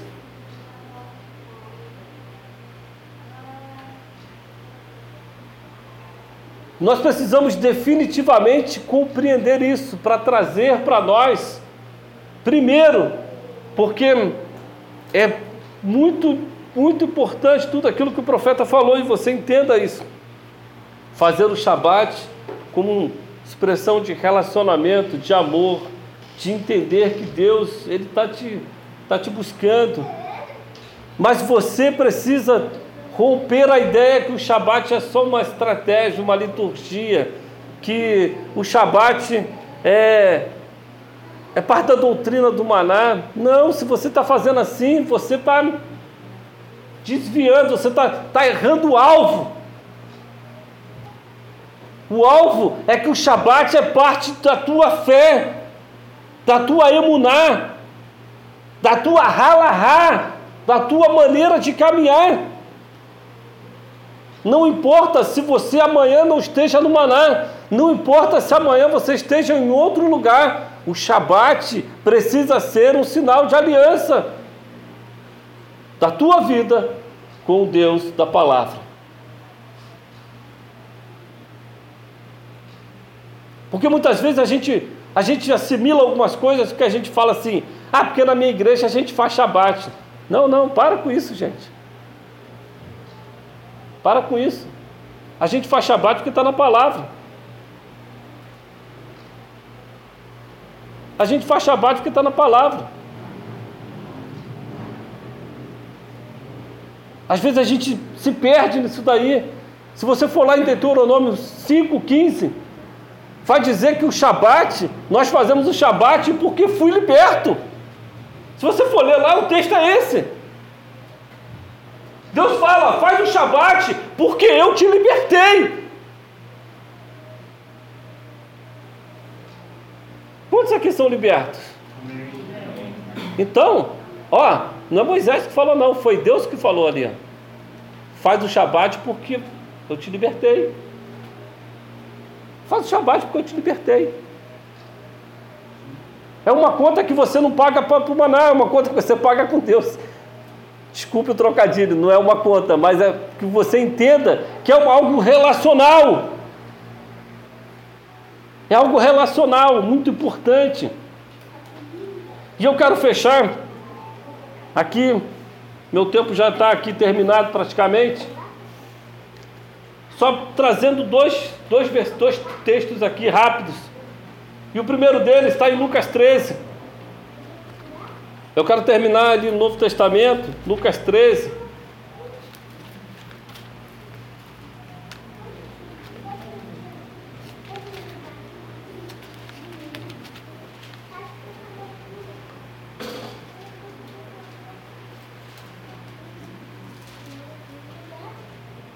Versículos 14 a 17.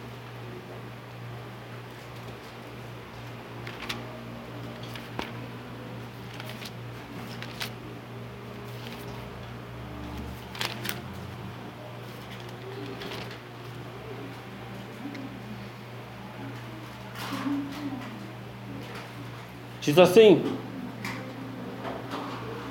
Entretanto, o dirigente da sinagoga, indignado pelo fato de Yeshua ter curado no Shabat, disse à congregação: Há seis dias da semana para o trabalho, portanto, venham durante esses dias para serem curados, não no Shabat. O Senhor, porém, lhe respondeu: Hipócritas, cada um de vocês não desamarra no Shabat o boi ou o jumento do estábulo e leva para beber, esta mulher é uma filha de Abraão e o adversário a manteve presa por 18 anos. Não, não deveria ser liberta dessa escravidão no Shabat?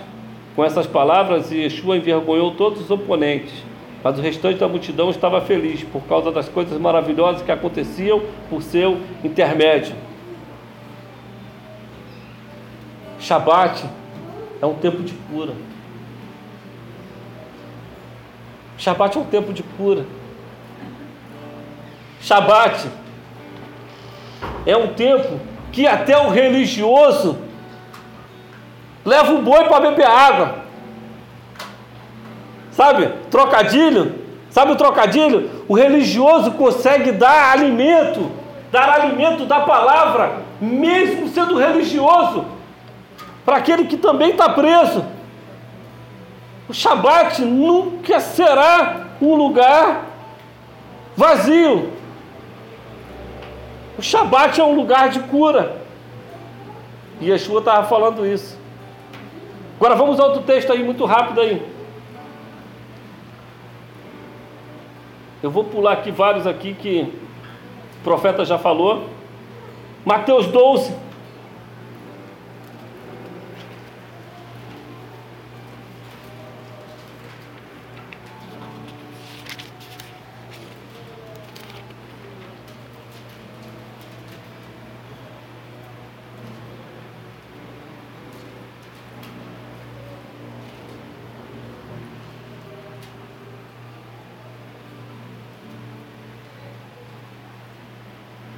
Do 3 ao 8, mas eu vou ler do, do primeiro versículo. Certo Shabat, Yeshua estava andando por entre alguns trigais. Seus discípulos estavam com fome. Começaram a colher alguns grãos e a comê-los. E os fariseus, vendo aquilo, disseram: Olha, seus discípulos estão violando o Shabat. Entretanto, ele lhes disse: Vocês nunca leram o que Davi e seus companheiros fizeram quando estavam com fome? Ele entrou na casa de Deus e comeu o pão da proposição que lhes era proibido, bem como os seus companheiros. Ele é permitido apenas aos sacerdotes. Ou vocês não leram a Torá que no Shabat os sacerdotes que no Shabat os sacerdotes profanam o Shabat, mas ficam sem culpa? Eu lhes digo, aqui neste lugar há alguém maior do que o templo. Se vocês soubessem o que significa com, prefiro compaixão e sacrifícios de animais, não teriam condenado inocentes, porque o Filho do Homem é o Senhor do Shabat.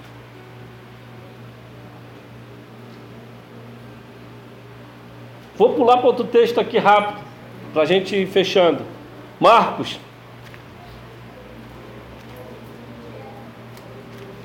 Dois.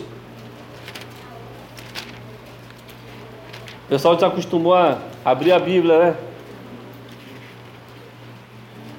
Marcos 2, versículos 27 e 28.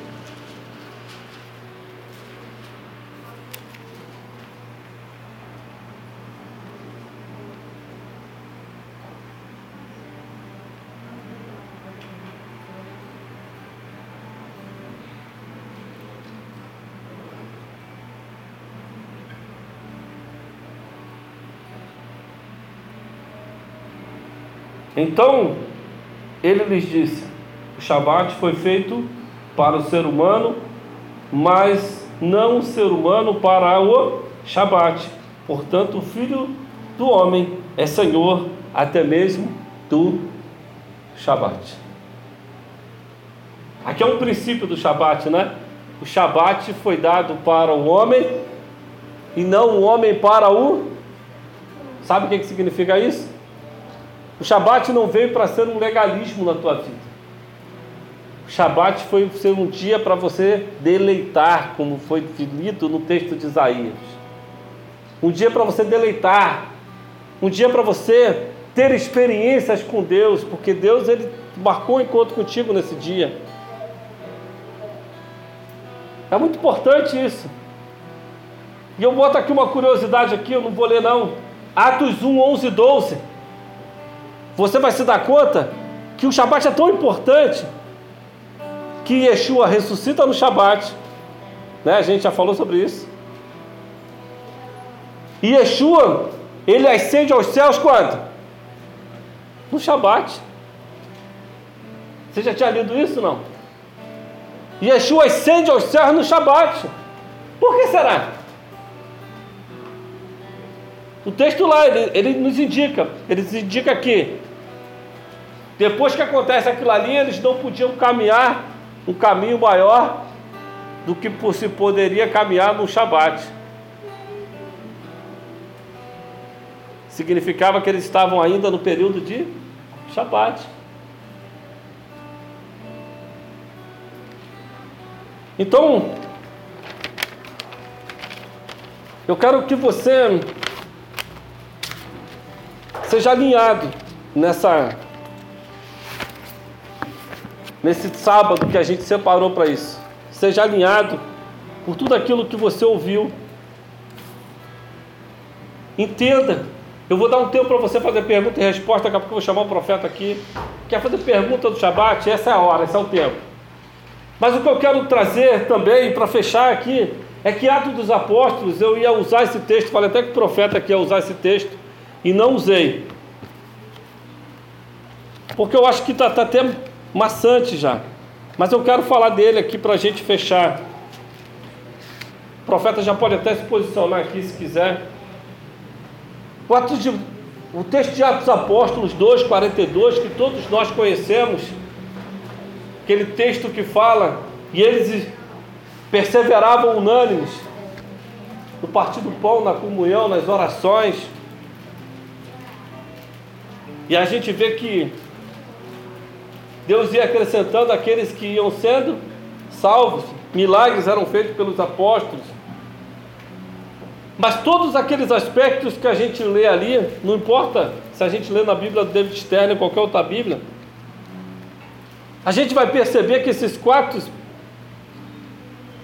palavras que a gente encontra ali, que muitos fizeram até livro, quatro pilares de uma igreja apostólica, quatro não sei o quê, quatro colunas da igreja. Essas quatro palavras usadas ali, a comunhão, a oração, o partir do pão e o ensino, são elementos encontrados no dia de Shabat.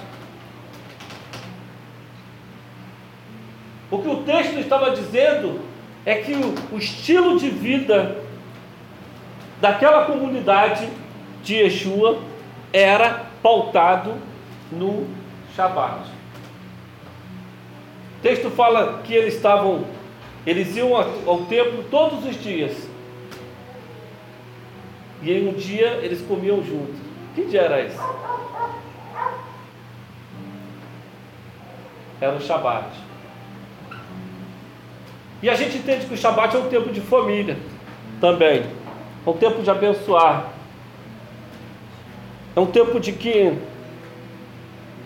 a gente entende que Deus está na nossa casa. E quando Deus está na nossa casa, Deus nos abençoa. Não é um tempo de pedir, mas é um tempo de agradecer pelo que Deus está fazendo em nossa casa. Isso é uma das coisas que nos incomodou como liderança, como presbitério. Nós sabemos que muitos aqui fazem o Shabat. Existem Shabats conhecidos aqui. Profeta, lá no Cláudio da Virgínia, né?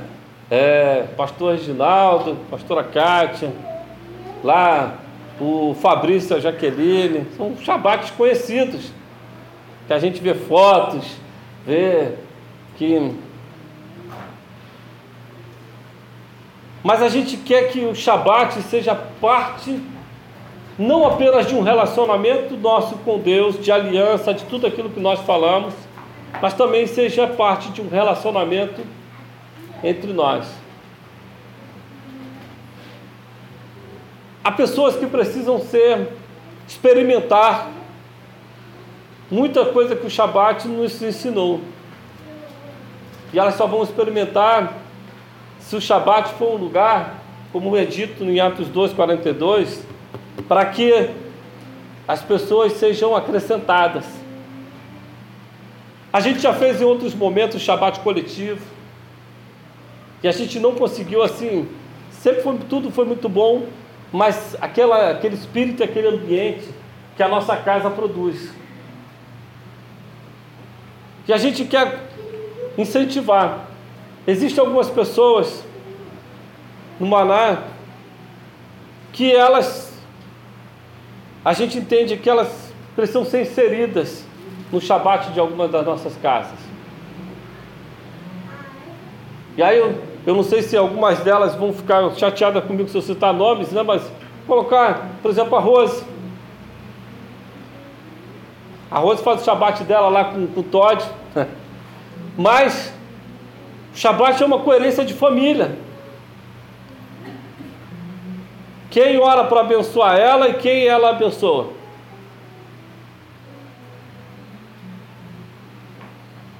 Nós temos a Tânia com a Vitória.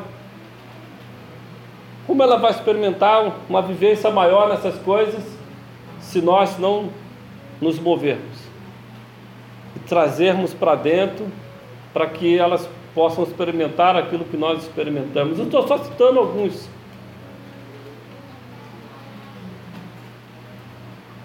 Temos a Bruna aqui.